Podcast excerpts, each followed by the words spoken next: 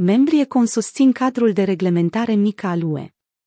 Legislatorii Uniunii Europene au semnat regulamentul privind piețele activelor digitale, MICA, care include emitenții de active digitale negarantate și așa numitele monede stabile, precum și locurile de tranzacționare și portofelele în care sunt deținute activele digitale.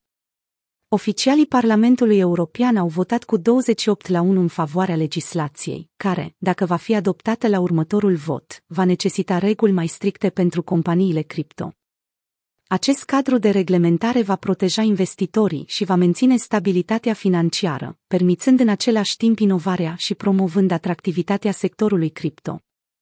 Reglementarea marketing în criptoassets permite furnizorilor de portofele și alte servicii cripto să se comercializeze în cadrul blocului, cu condiția să se înregistreze la autoritățile naționale și să îndeplinească garanții minime menite să protejeze investitorii și să mențină stabilitatea.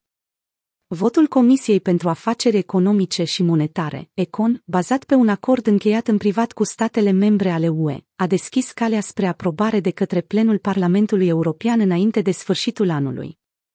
Membrul ECON, Stefan Berger, a confirmat pe Twitter că ECON a acceptat legislația MICA, ca urmare a negocierilor tripartite dintre Consiliul Uniunii Europene, Comisia Europeană și Parlamentul European.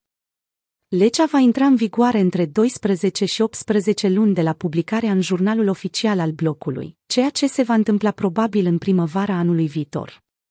Comisia Europeană a prezentat propunerea mică la 24 septembrie 2020. Aceasta face parte din pachetul mai amplu privind finanțele digitale, al cărui obiectiv este elaborarea unei abordări europene care să stimuleze dezvoltarea tehnologică și să asigure stabilitatea financiară și protecția consumatorilor. Pe lângă propunerea MICA, pachetul conține o strategie privind finanțele digitale, un act legislativ privind reziliența operațională digitală, DORA, care va include și prestatorii de servicii de active digitale și o propunere privind un regim pilot pentru infrastructurile pieței bazate pe tehnologia registrelor distribuite, DLT.